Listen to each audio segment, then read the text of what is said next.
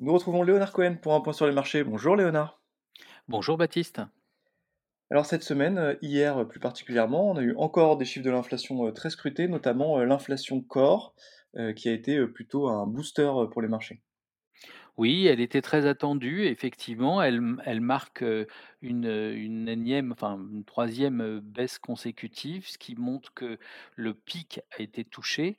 Donc je rappelle, on a touché depuis bien longtemps le pic d'inflation avec les matières premières et, qui, n'ont fait que baisser depuis un long moment. Là, on, a abordé la baisse de ce qui gêne les banquiers centraux, c'est-à-dire les, les, les, salaires, l'évolution des salaires et l'évolution du prix des services. Et donc, dans ce cadre-là, ça rassure beaucoup les investisseurs. Je rappelle que les investisseurs sont très sous-pondérés sur les marchés, ils attendent la récession, mais surtout, ils espèrent que les banquiers centraux vont arrêter de monter les taux d'intérêt. Donc ça les a rassurés, c'est tant mieux pour les marchés risqués. L'autre métrique qui est très surveillée, c'est la croissance américaine. On a une récession qui semble ne jamais arriver. Est-ce que vous pensez que elle peut se, se rapprocher ou on va encore l'attendre encore longtemps? C'est la récession la plus attendue quasiment de l'histoire. Ça fait deux ans depuis que le cycle de hausse de taux d'intérêt a commencé qu'on prédit une, une récession à court terme.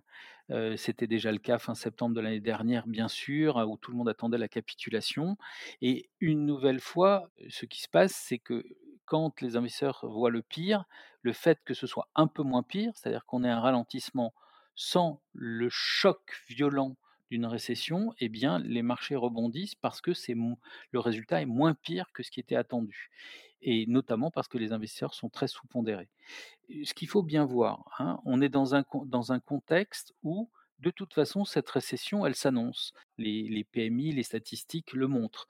Maintenant, le fait que l'inflation revienne, comme on l'a dit au début, et donc que les banquiers centraux soient moins en action contre l'économie dans les prochaines semaines et le fait qu'il y ait des plans de relance, notamment en Chine, soutient l'idée que même s'il y a récession, elle sera, non, elle sera de courte durée. En tout cas, c'est l'espoir que les investisseurs ont.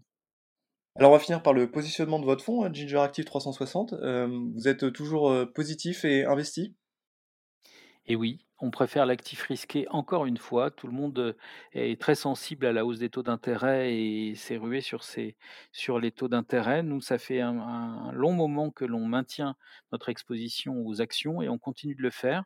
Nos balises sont là pour euh, exprimer justement euh, euh, les risques tels qu'on les voit nous, Mmh c'est-à-dire de faire la différence entre le risque épidermique et le risque systémique. Nous ne voyons pas de risque systémique et donc nos balises nous enjoignent à conserver notre exposition sur l'actif risqué, à l'intérieur duquel on trouve des sous-évaluations notoires encore très importantes sur les matières premières, sur certaines industrielles et sur les valeurs financières. Donc il n'y a pas de raison de quitter cette exposition pour l'instant. Ça changera, mais pour l'instant, ce n'est pas le cas. Et je rappelle qu'on aborde cette phase, notamment de publication de résultats et ce deuxième semestre, avec des investisseurs qui considèrent qu'il faut être sous-investi sur les marchés actions.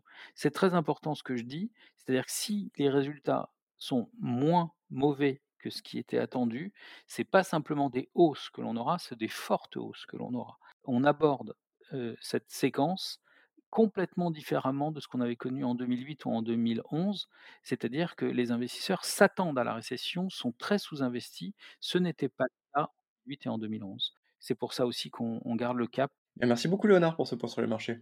Merci, très bonne semaine à vous.